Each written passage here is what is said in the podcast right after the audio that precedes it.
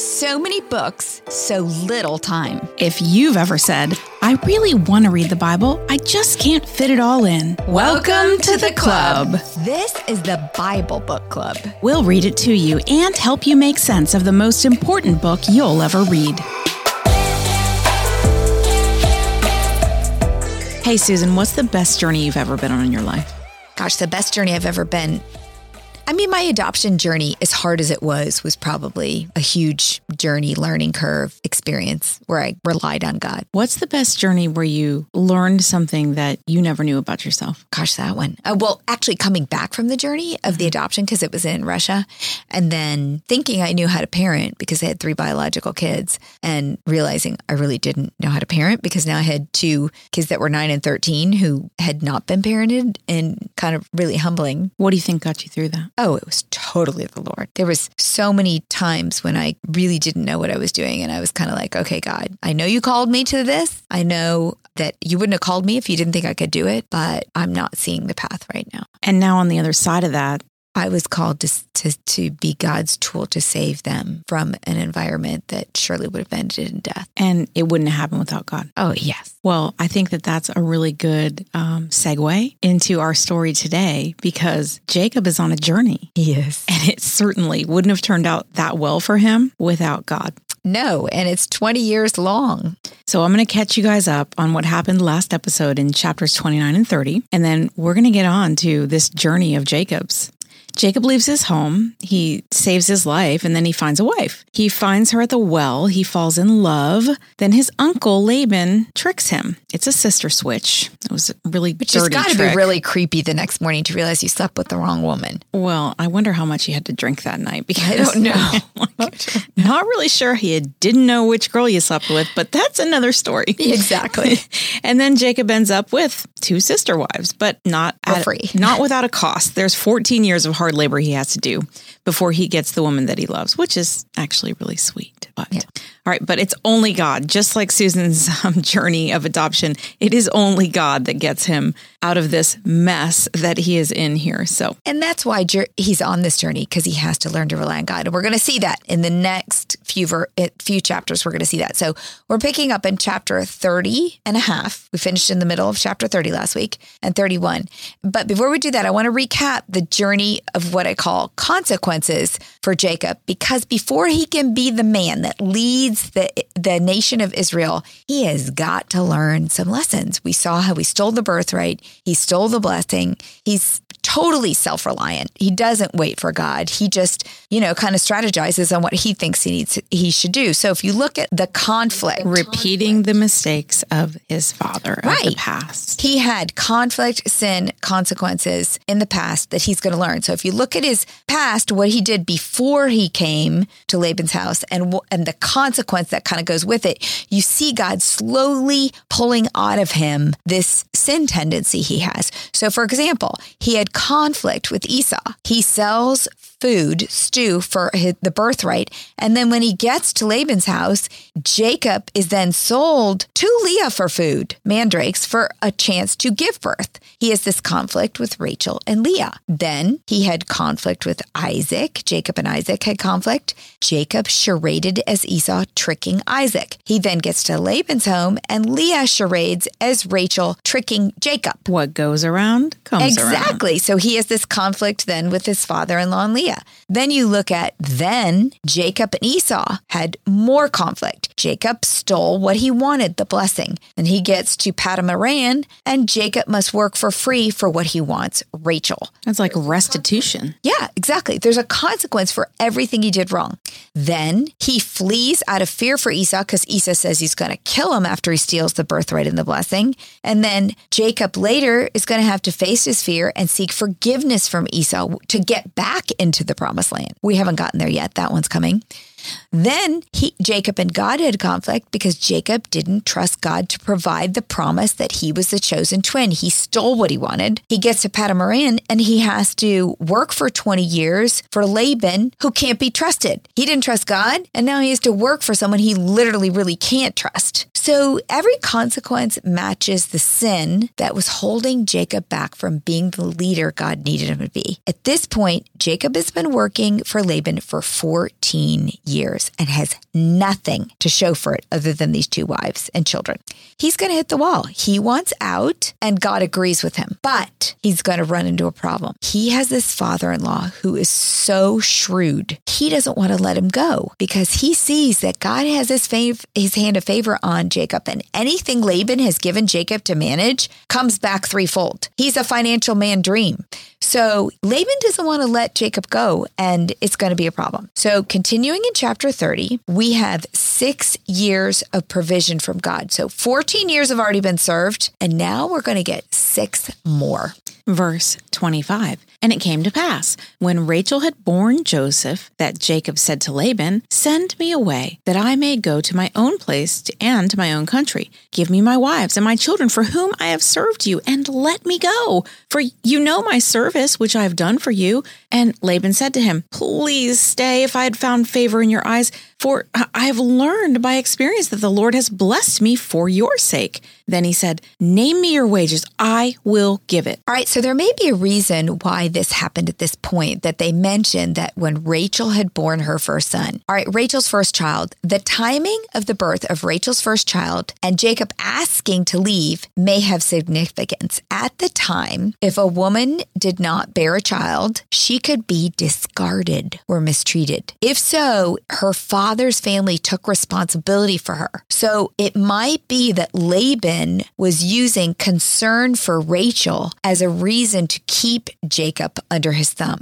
With the birth of Joseph, she has security because we know Jacob loved her. It wasn't necessary, but Laban may have used it. I think Rachel always had security. She was the favored wife. But now that she has a son, it's guaranteed. So Laban can't use that as, as an excuse anymore. The other thing I want to point out is Jacob's character. Knowing Laban as he did, having served him for 14 years, it appears that Jacob did some premeditated scheming in this offer. His reply is way too complex for him to have thought of it on the spot. He has nothing but his wives and children to show for his 14 years, yet he has made Laban rich. That's got to be irksome. He knows Laban is selfish and stingy and will not give him the share that is rightly his. So Jacob's solution is, of course, to cut a deal and outsmart his uncle. So, So let me go back a little bit on the timeline. So Leah has kids, a lot of kids, right? she has six. And then And Bilhah and um uh what's her name? Bilhah and what's the other one's name? the servants. Zilpah. Yeah. They each have two, All by Jacob. all by Jacob. And then Rachel at first can't get pregnant, but then she gets pregnant. Right. So she has Joseph. She's going to have one more, and that will put them at 12. So that's interesting. That's a Bible bender. Why he would uh, Correct. ask for it Rachel to says, and it came to pass when Rachel had born Joseph that Jacob said to Laban. So Laban and May said, Oh, no, you can't leave me because what if you'll, you'll mistreat Rachel if she never has children and she's my responsibility until she has kids? And then Jacob is scheming to try to get what he wants. So they're both kind of like playing each other. Oh, they are always playing each other. Yes, these two come are cut from the same cloth. Okay. Continuing on, verse 29. So Jacob said to him, You know how I have served you and how your livestock has been with me. For what you had before I came was little, and it has increased a great amount. The Lord has blessed you since my coming, and now when shall I provide for my own house? So he said, What shall I give you? And Jacob said, You shall not give me anything. If you do this thing for me, I will again feed and keep your flocks. Let me pass through all your flock today, removing from there all speckled and spotted sheep and all the brown ones among the lambs, and the spotted and speckled among the goats. And those shall be my wages. So my righteousness will answer for me in time to come. When the subject of my wages comes before you, everyone that is not speckled and spotted among the goats and brown among the lambs will be considered stolen if it is with me. And Laban said, Oh, that it were according to your word. So Laban removed that day the male goats that were speckled and spotted, all the female goats that were speckled and spotted, every one that had some white in it, and all the brown ones among the lambs, and gave them into the hand of his sons. Then he put three days' journey between himself and Jacob, and Jacob fed the rest of Laban's flocks. Okay, so let me just kind of set the stage here and help us understand this. That this is my perception. So we have Jacob, who has been literally managing all the flocks for Laban, And they he knows just- them really well. and like they have just been better than increasing Laban and, does. and increasing. And so now this problem of Rachel not having a child has been removed, and Jacob was probably strategizing for days. Okay, Rachel has Joseph. Joseph, I am going to cut a deal with this man and I'm going to go home with some stuff because I have been laboring here for a long time and I have no stuff. And for all I know, my parents have died and Esau has all the stuff. Yeah, and, and, he's going to go this home big poor. family now, and he's got to take care I'm. I'm going to go home poor. So I'm, I got to make sure that I get out of here with something. And here's his strategy the deal Jacob's wages will be the speckled spotted, of which there are less. So he's thinking in his head, I'm going to continue working. I'm going to offer for the less, but I'm going to make sure I get more. But because it's less, this should be a good deal for Laban. The process that Jacob recommends is that he will separate them. God is going to intervene. Although Jacob comes up with this scheme for creating more spots on the animals, we know from 3110 we're going to read that he had a dream that God was going to do it for him. So Jacob is going in with more confidence than we think because obviously they didn't know a lot about genetics back then and there's no way he could have like done the calculations of, you know, uh, which which was the more dominant speckled or spotted, but they they knew enough. yeah, and he probably had observed things that he knew was going to go. on. Exactly. The problem is, of course, like we said before, you pointed out, the both of them have are manipulative. So Jacob says to Laban, "Let me pass through all your flock today, removing those are speckled or spotted." Of course, Laban's not going to trust him to pass through the flock. So Laban, then it says in 30, verse 35, so Laban removed that day. Laban did it. Laban's strategy is that he agreed, but Laban has no hold on Jacob anymore. The 14 years are over. He has served his time, but Laban wants to profit from his presence. So, of course, we see in a few verses, we'll see that even his daughters recognize that he's been fleecing Jacob for 14 years and is now wealthy because of Jacob. Laban is greedy. His daughters know it. Everybody knows it. So Laban alters the process. Jacob says he'll continue to oversee the flocks, but will pass through and remove them. But that very day, Laban takes all of the goats and the brown lambs and gives them to his sons, leaving only the speckled sheep. So he doesn't completely eradicate um, Jacob's opportunity, but he pretty much takes everything but one option, the speckled sheep. And also, he doesn't let Jacob do it, which was his suggestion. Exactly. Trust is fundamental in every partnership. Laban does not trust because Laban is not trustworthy himself. And he assumes everyone is like him. Jacob doesn't trust Laban, but he has learned to trust God. So he's going to proceed. He doesn't make a fuss about this. God has told him he's going to make him prosper no matter what Laban does. That's a great point. Whenever you feel like you're being mistreated in business or in any other situation, you just have to know that you're trusting God, you're on the path that He has, and just let's not make some drama. Mm-hmm. Let's just go and know that God's going to take care of it. Now, this next part, I have to say, Jacob manipulates a little bit what God has promised. I So He does make some drama. There's some commentaries, you know, we don't know why Jacob goes to, was it show? Was it, you know, cultural tradition that he does all these goofy things, like points him towards these sticks, like that's going to do anything? We, we don't really know, but it is a little bit of a, you know, hocus pocus going on. That was it for show or was it really because Jacob thought he was really doing something important when God had already promised he was going to do it for him? Okay, well, let's see what all Susan is talking about here in verse 37. Now, Jacob took for himself rods of green poplar and of the almond and chestnut trees, peeled white strips in them, and exposed the white which was in the rods. And the rods which he had peeled, he set before the flocks in the gutters, in the watering troughs where the flocks came to drink, so that they should conceive when they came to drink. So the flocks conceived before the rods, and the flocks brought forth streaked, speckled, and spotted. Then Jacob separated the lambs and made the flocks face toward the streaked and all the brown of the flock of Laban. But he put his own flocks by themselves and did not put them with Laban's flock. And it came to pass, whenever the stronger livestock conceived, that Jacob placed the rods before the eyes of the livestock in the gutters,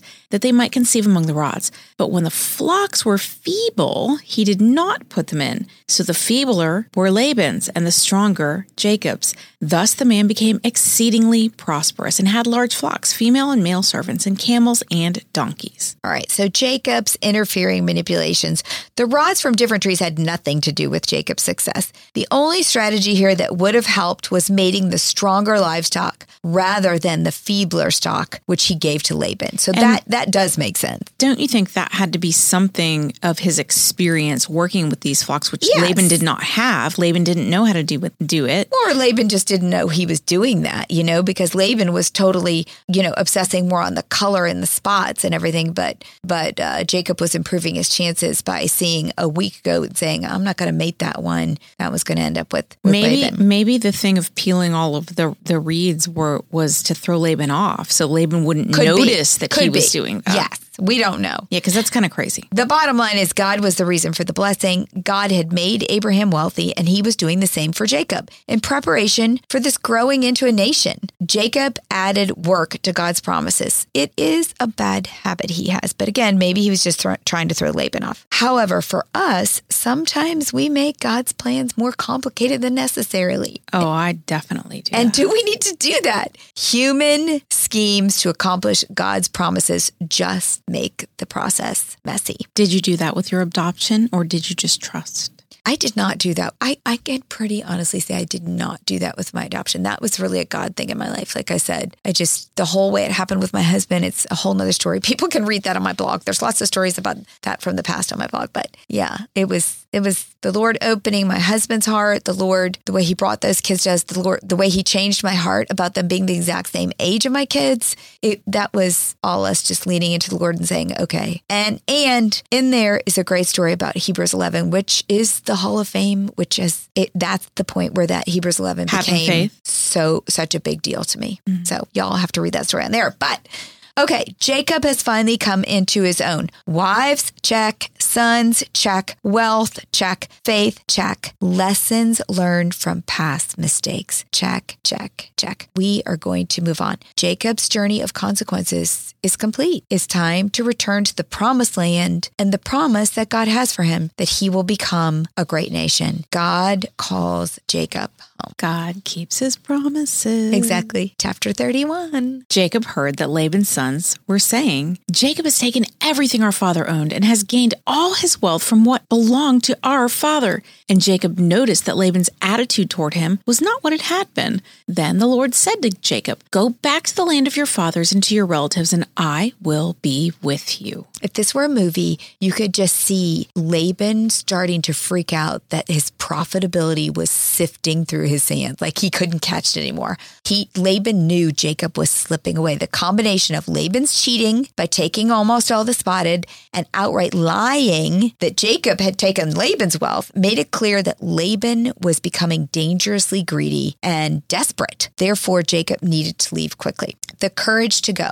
I just want to point out this little parallel because it's a good lesson us between Abraham, Re- Rebecca, and Jacob. All were called to leave comfort and face the unknown. For Jacob, who's going home, the unknown, like you would think, oh, well, he's just ready to get out of there and go home. But remember, he's got this unknown battle ahead of him. Esau is at home. And will Esau receive him or will he fight him? And so this wasn't just a great, like, I'm out of here, bye Laban, yippee, we get to go. There was still a lot of trepidation facing him in, okay, yeah, I get to go, but what am I going home to? Am I facing more of a battle with Esau than I have with La- the safety of Laban? Laban's gonna Laban's gonna manipulate me and abuse me financially, but he's not gonna kill me. Um, the same goes for us. I am always amazed when people are called overseers to missions and live in really difficult places. But even in our everyday walks of life, we're called to do things that are that are tough, and we have to have the courage to do them wherever we are. Those are hard choices. Sometimes, you know,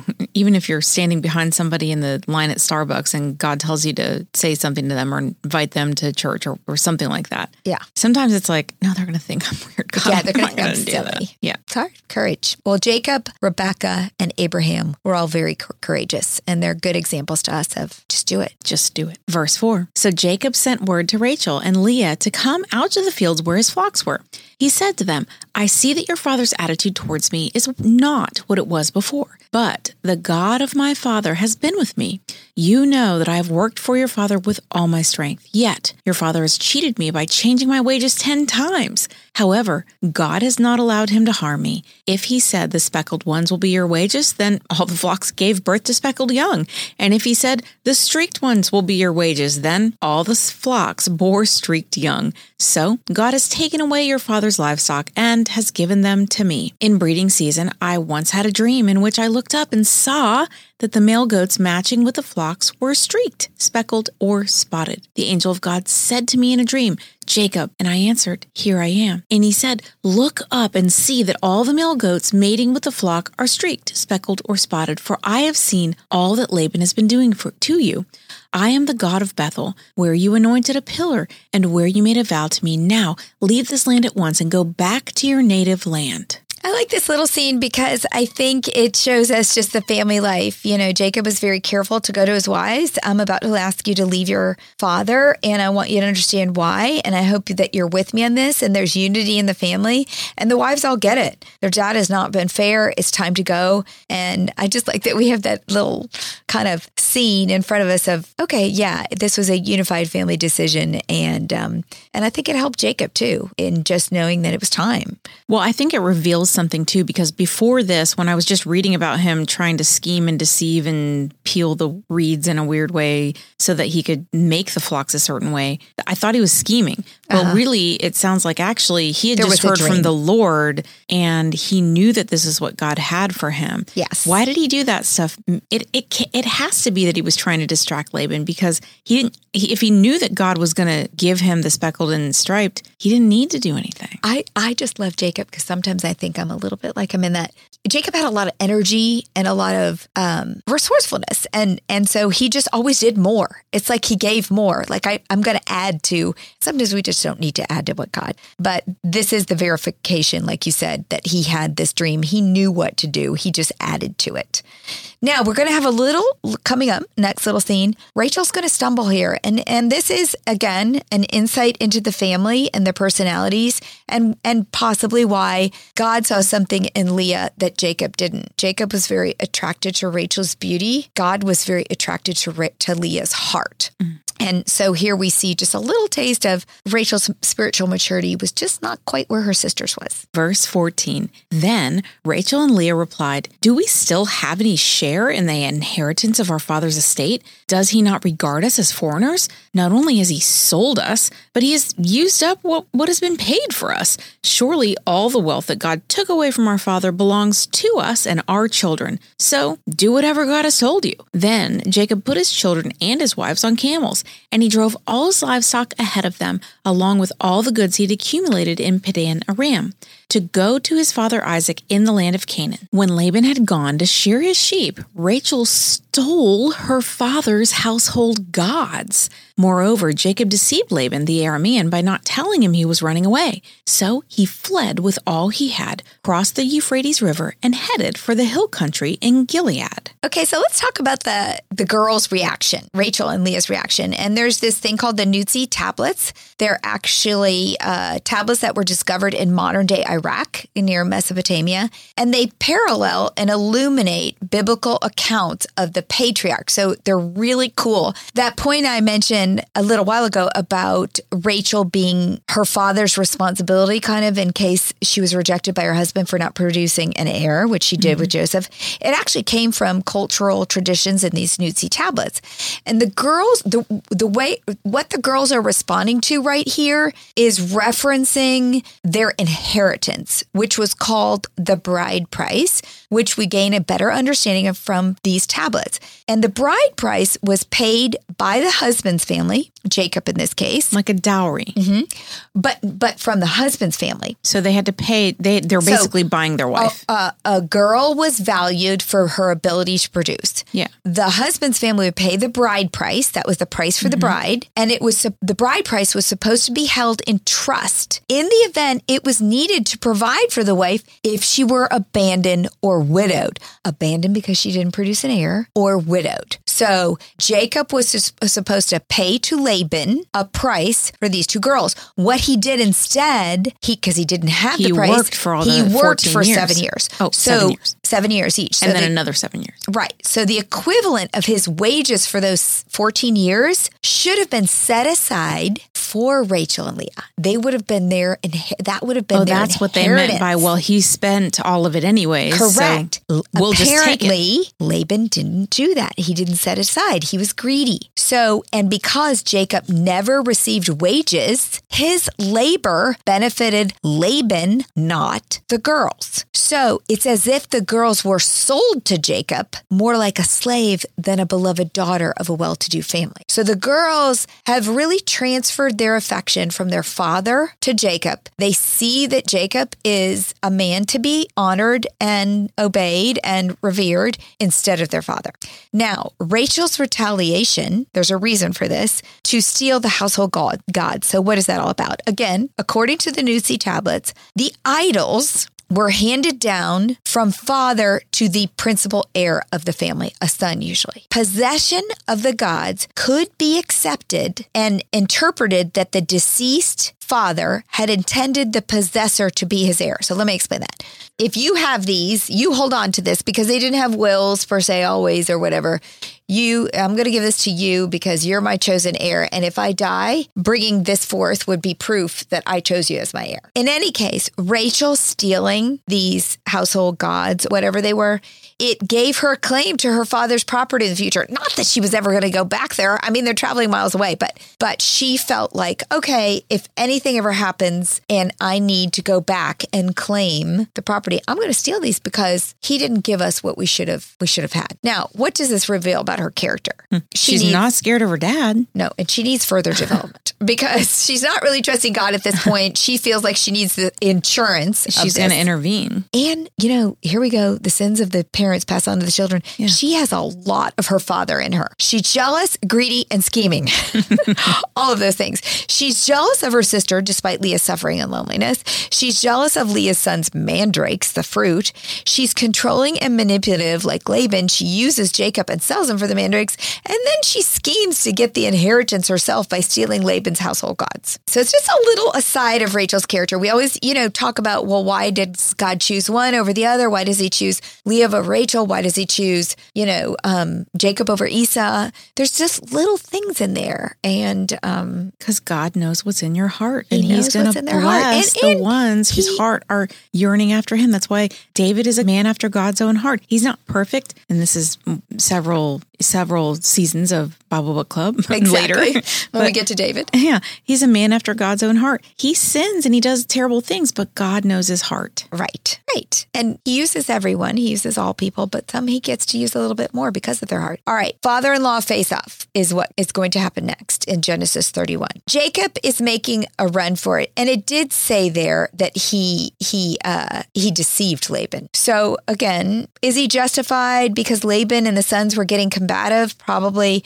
Was he commanded by God? Yes. Was he supported by Rachel and Leah, who clearly see that Jacob is God's chosen and Laban is getting in the way? Yes. He makes a run for it. He did deceive his father in law. Was that right? I don't know. What would have happened if he stood up to him? Who knows? Now, pressure on the run. This scene, this next scene had to be really intense for Jacob. I have to wonder if he was triggered because 20 years ago, he had to flee from Esau. And here he is again on the run. The poor guy is probably thinking, man, am I ever going to be able to roam the earth without fear? But at that time, it was only for himself that he had to fear. When he ran from Esau, it was literally only for his own life. Remember, he has wives now. He has a lot of kids. We know how many sons he has and one daughter, but I have to imagine there were other daughters in there. And he has flocks. Would Laban pursue? That's a lot of responsibility. It is. Jacob had to know he would pursue and that he would catch up because you don't move fast with all that stuff. Mm. Would there be a scene? Would there be physical coercion? How would he stand up to Laban? I feel for I feel for Jacob in this. I feel that he he has a lot of pressure on the run. However, our great and good God is going to intervene. I'm also thinking about how interesting it is that it's like it's coming around full circle for him. He ran Correct. from Esau. Now he's running, running from, from Laban, Laban to Esau, and he still doesn't know, like you said earlier, how he's going to be received. And and is that again part of God's plan? Does he like to keep Jacob on the edge because Jacob's going to strategize about everything ad infinitum. And so if Jacob doesn't know what's going to happen, it does keep him. He's, God is trying to make Jacob dependent on him. And God does that with us all the time. God will allow you to go through certain struggles and trials. And it's not like people always ask, well, why did God let this happen? He, it's not like he's up there going, I'm going to strike them with this. He's just allowing different situations in your life to grow you because he knows that it's going to be better for you later. Correct. And that's what he's doing with Jacob now. All right, God intervenes. Verse 22. On the third day, Laban was told that Jacob had fled, taking his relatives with him. He pursued Jacob for seven days and caught up with him in the hill country of Gilead. Then God came to Laban the Aramean in a dream at night and said to him, Be careful, do not say anything to Jacob, either good or bad. Jacob had pitched his tent in the hill country of Gilead when Laban overtook him, and Laban and his relatives camped there too. God had promised in chapter 28, verse 15, I am with you, Jacob, and will watch over you wherever you go, and will bring you back to this land. He delivered on that promise by prevailing upon Laban that he must respect Jacob's decision to leave and not say anything, which Laban, of course, doesn't obey. And Laban proceeds next with four questions and five accusations. I do think it's funny that God says to Laban specifically, don't say anything. And then he does read it. on. Verse 26. Then Laban said to Jacob, What have you done? You have deceived me, and you've carried off my daughters like captives in war. Why did you run off secretly and deceive me? Why didn't you tell me so I could send you away with joy and singing and music? As if he would. Trembles and harps. You didn't even let me kiss my grandchildren and my daughters goodbye. You have done a foolish thing. I have the power to harm you. But last night, the God of your fathers said to me, Be careful not to say anything to Jacob, either good or bad. Now you have gone off because you long to return to your father's household. But why did you steal my gods?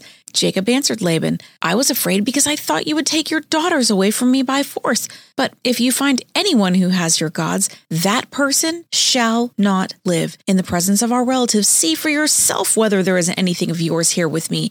And if so, take it. Now Jacob did not know that Rachel had stolen the gods. So Laban went into Jacob's tent and into Leah's tent and into the tent of the two female servants, but he found nothing. After he came out of Leah's tent, he entered Rachel's tent. Now, Rachel had taken the household gods and put them in her camel's saddle and was sitting on them. Laban searched through everything in the tent, but found nothing. Rachel said to her father, Don't be angry, my lord, that I cannot stand up in your presence. I'm having my period. So he searched, but could not find the household gods. I love that it's my time of the month trick. Yeah.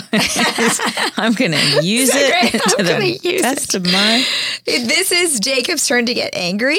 He may have been provoked by his overprotectiveness of Rachel because you're going to see all of a sudden he, Jacob's going to get really mad. And again, I think it's because he's just super overprotective of Rachel. It's like He okay, loves her so he much. Just, yeah, he he responds with three angry questions and a litany of all he suffered at the hands of his father-in-law. And you know he had so much fun venting this, but he's going to let him have it. Well, it's a good thing it didn't go a different way since he said he was going to have to kill the person who took the gods. Yeah. Okay. So just an aside on that, nothing comes of that. And that's interesting. It's interesting. Nothing That really comes really means that which- God was blessing him. Well, and it makes me believe that they weren't like I don't know what kind of idols were they, but because you'll see in Joseph's scene, Joseph does plant a little trick. Which Joseph And is the that- da- the that- son of Jacob and Rachel. Yes, so we're going to see this little trick played forward um, in a bit. Verse 36 Jacob was angry and took Laban to task. What is my crime? He asked Laban. How have I wronged you that you hunt me down? Now you've searched through all my goods.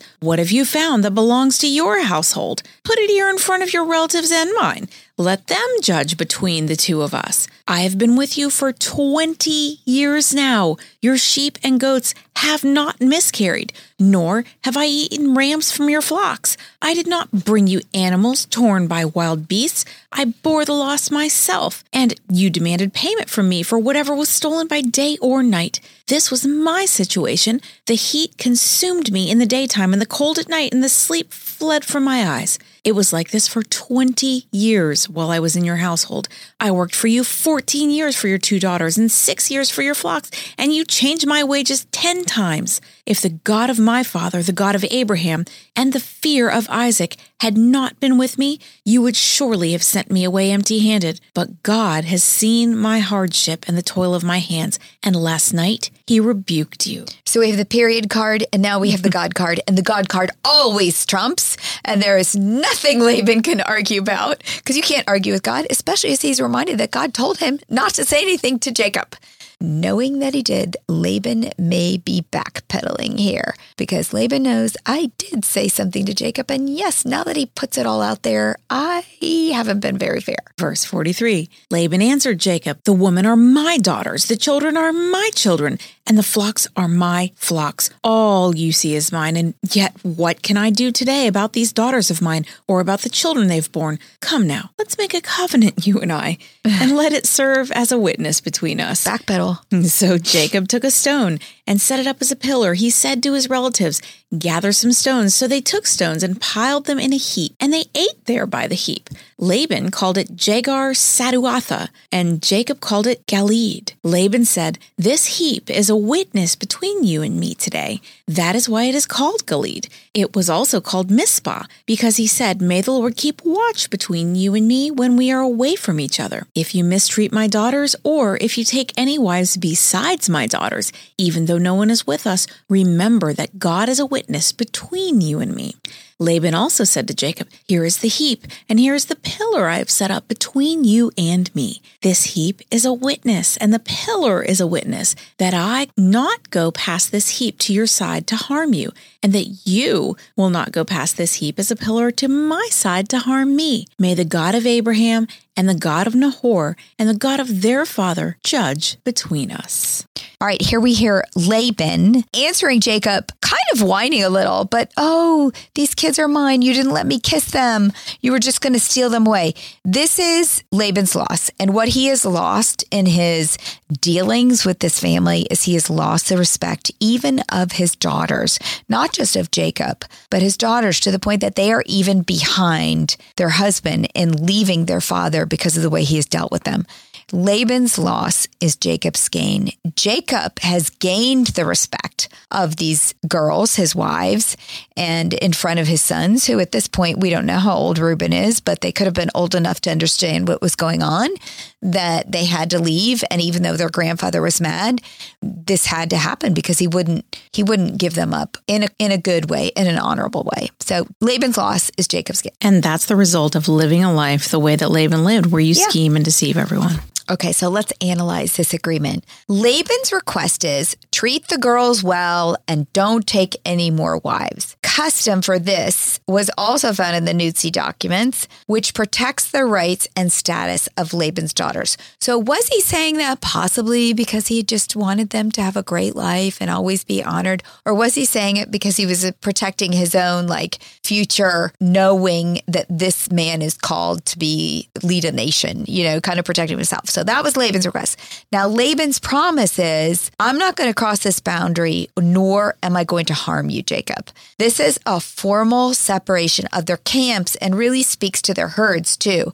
That, okay, we're finally separating your stuff from my stuff, and I'm not going to try to take your stuff anymore, and you don't try to take my stuff. Yeah, but it wasn't just I'm not going to take your stuff. You don't cross this boundary Right. either. He he was backed into a corner, but also he knew that Jacob could come and really do harm to him too. Exactly, because he knew that Jacob was going to be a great nation. So Yeah. it's kind of like It was okay. self-preservation. Exactly. Like I wanted to believe when when I was reading that that he really cared for his, His daughters girls, and he's yeah. trying to mm, probably No, not. I don't think so. I don't give him that. Now, I want to talk about this Mizpah benediction because I had heard this a lot of times. A lot of pastors say this. May the Lord keep watch between you and me when we are away from each other. This is often used by pastors as a blessing or benediction. However, its original use here is not positive. It was an expression of mistrust. Laban doesn't trust Jacob out of his sight, and Jacob does not trust Laban. Going forward, neither of them will know what the other is up to, and God will have to be their witness. When a person can't trust another person, they tend to want to control. Laban and Jacob have been in battle for control, and they are going to have to let God have the control. So they're kind of saying, Oh, may God watch over what's happening between us. And he's our witness that you better live to, live up to this. It's so funny that people use this as a positive, sweet thing when it's taking it out of context. And that is one of the reasons that you really can't just read a verse of the Bible. I mean, I think it's really great, like the YouVersion Bible and all the verse of the day. It is good because there are people that read the Bible and wouldn't read it otherwise. But you can't just read the verse of the day and understand the context of anything. And really, those words are really sweet. May God watch over you while you're away from me. But in this context, they weren't. May God be a witness between us that you're doing what you're supposed to do because I won't be able to see you. Right. And honor also was a Right. really important thing to Jews that that they would do the right thing and do what they said they were going to do. So it's basically him going, "Well, you said it, so now you have You to said do you it." wouldn't take other wives, so you better not take other wives. I'm not going to be there to make sure you don't take other wives. So, yeah, it's funny. These two are so funny. All right, continuing on in verse 53. So Jacob took an oath in the name of the fear of his father Isaac. He offered a sacrifice there in the hill country and invited his relatives to a meal. After they had eaten, they spent the night there. Early the next morning, Laban kissed his grandchildren and his daughters and blessed them. Then he left and returned home. This is the end of Jacob's journey of consequences. It's over. He has learned, he has paid his dues, he has served a very disagreeable master, Laban, um, and he has learned to trust God, to deal with others fairly, to work hard for what he wants, because if you don't do that, you're going to get it back. And however, his transformation is not quite complete. Next week, the journey to his future begins, and Jacob must build a nation through his sons. And there's a couple, just one little thing he's got to learn from God before that happens. So here we are at the end of this journey. He's going to have another journey continuing. But at the end of your journey, Susan, what were you thinking? What was going through your head at the end of that adoption journey?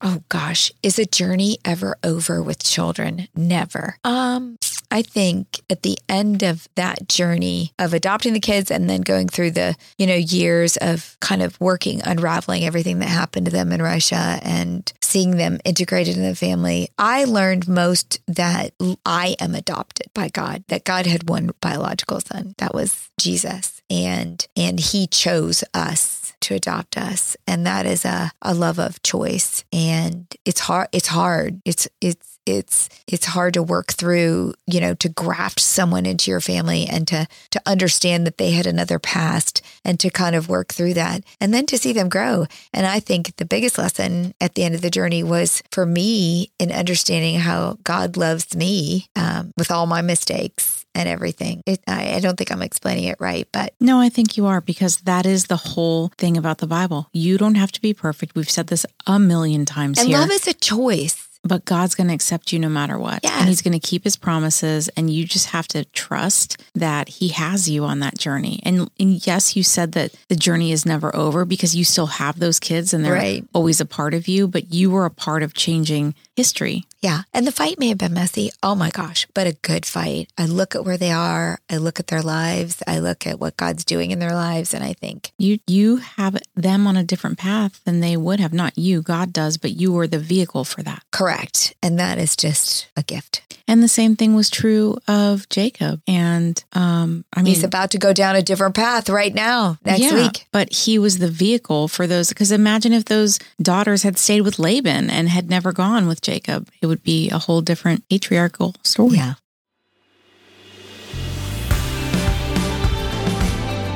What's a club without friends? If you're enjoying the Bible Book Club, why don't you share it? And then you can say, Welcome to the club." New episodes drop every Monday and get all episodes now on Amazon Music. As always, head over to susanme.com slash Bible Book Club for show notes from today's episode. Bible Book Club is hosted by Susan Merrill and Heather Rubio, edited by Buck Buchanan, produced by Haley Mawat.